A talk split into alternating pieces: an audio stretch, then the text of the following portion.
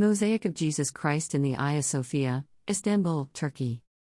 Every high priest is selected from among the people and is appointed to represent the people in matters related to God, to offer gifts and sacrifices for sins.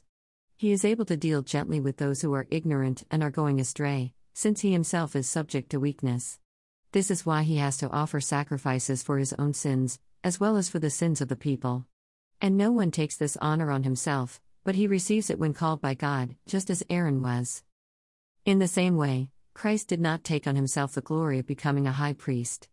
But God said to him, You are my son. Today I have become your father. And he says in another place, You are a priest forever. In the order of Melchizedek. During the days of Jesus' life on earth, he offered up prayers and petitions with fervent cries and tears to the one who could save him from death, and he was heard because of his reverent submission. Son though he was, he learned obedience from what he suffered, and once made perfect, he became the source of eternal salvation for all who obey him and was designated by God to be high priest in the order of Melchizedek. New International Version The New Testament letter of Hebrews is perhaps the most Christ centered book in all the Bible. If you like Jesus, or are at all intrigued by him, this is the best place to go, outside the four Gospels. Hebrews deliberately points out and exalts the supremacy of Jesus Christ over the Old Testament prophets, the angelic realm, and even Moses and the law. And, as today's New Testament lesson insists, Jesus is superior to the old Levitical priesthood because Christ is our salvation. His priesthood is from a different and better order. With all this talk in Hebrews about Christ's superiority over everything, some might expect a focus on his deity. Yet, it is the humanity of Jesus which gets the most attention. The actual lived experience of Jesus on this earth is the highest qualification there is to intercede between God and us. Jesus, as a true bona fide human person, had to learn obedience just like the rest of us. He went through all the hardships and sufferings of life, too. Jesus was dependent on prayer, just as we are. And he was heard by God the Father because of his reverent submission. One of the great deceptions which can befall Christians is that Christianity is all about strength, victory, and glory. That, however, is only part of the story.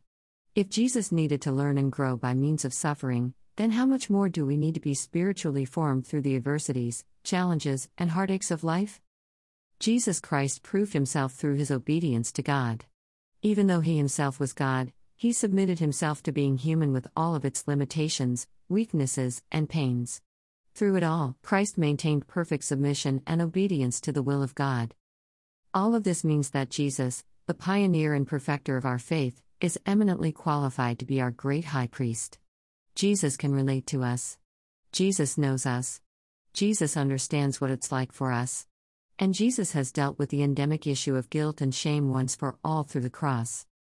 So, what does this mean for you and me? Without a realization of who Jesus is, what he did for us and continues to do for us, we easily take Christ for granted and slip into spiritual lethargy, and perhaps even spiritual self loathing, and needlessly suffer in loneliness and despair. The truth is, Jesus Christ loves us.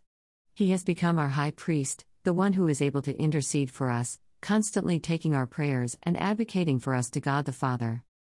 Let Christians everywhere be reminded that we serve a Trinitarian God, Father, Son, and Spirit, who conspires to do what is best for us, at all times. There is a divine community of three persons, the Holy Trinity, who work seamlessly and with perfect unity to provide deliverance from sin, death, and hell. The God whom we serve is both willing and capable to meet our most pressing needs. Here are 17 ways we can live into being mature Christian believers who are spiritually growing in the grace of God. 1. Realize God has called you to be holy and righteous and has given you everything you need to do so. 2 Peter 1 3 4 2. Be an integral part of a Christian faith community so that you can be encouraged and encourage others. Hebrews 10 24 25 3. Listen to the counsel of others and discern what is good and what is not. Philippians 1 9 11 4. Stick to a consistent regimen of Bible reading and scripture study. Hebrews 4 12 13 5.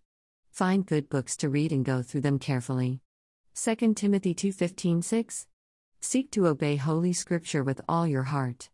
Psalm 119 89 96 7. Persevere and keep growing spiritually. Hebrews 10 35 36 8. Pray continually, realizing your utter dependence on Christ. 1 Thessalonians 5:16 to 18:9. Always look for ways to praise God and serve Christ. 2 Corinthians 1 1 7:10. Consider the consequences of your words and actions before you say and do them. Galatians 6 7 10 11. Enjoy God and God's people. Philippians 4 4 9 12. Understand that the Christian life is not always easy. Philippians 1 27 30 13. Be patient, spiritual growth and maturity take time. Hebrews 6 1 3 14. Use the spiritual gifts given to you for the benefit of others. Romans 12 3 8 15. Make plans with other like minded persons to become spiritually self disciplined. Proverbs 27 17 16. Pursue genuine and intimate spiritual friendships. 2 Corinthians 7 1 4 17. Engage in spiritual conversation and prayer around the Bible's contents and message. Colossians 4 2 6. Gracious Father, we pray for Christ's church. Fill it with all truth and peace. Where it is corrupt, purify it. Where it is in error, direct it. Where in anything it is amiss, reform it. Where it is right, strengthen it. Where it is in want, provide for it. Where it is divided, reunite it, for the sake of Jesus Christ, your Son, our Savior. Amen.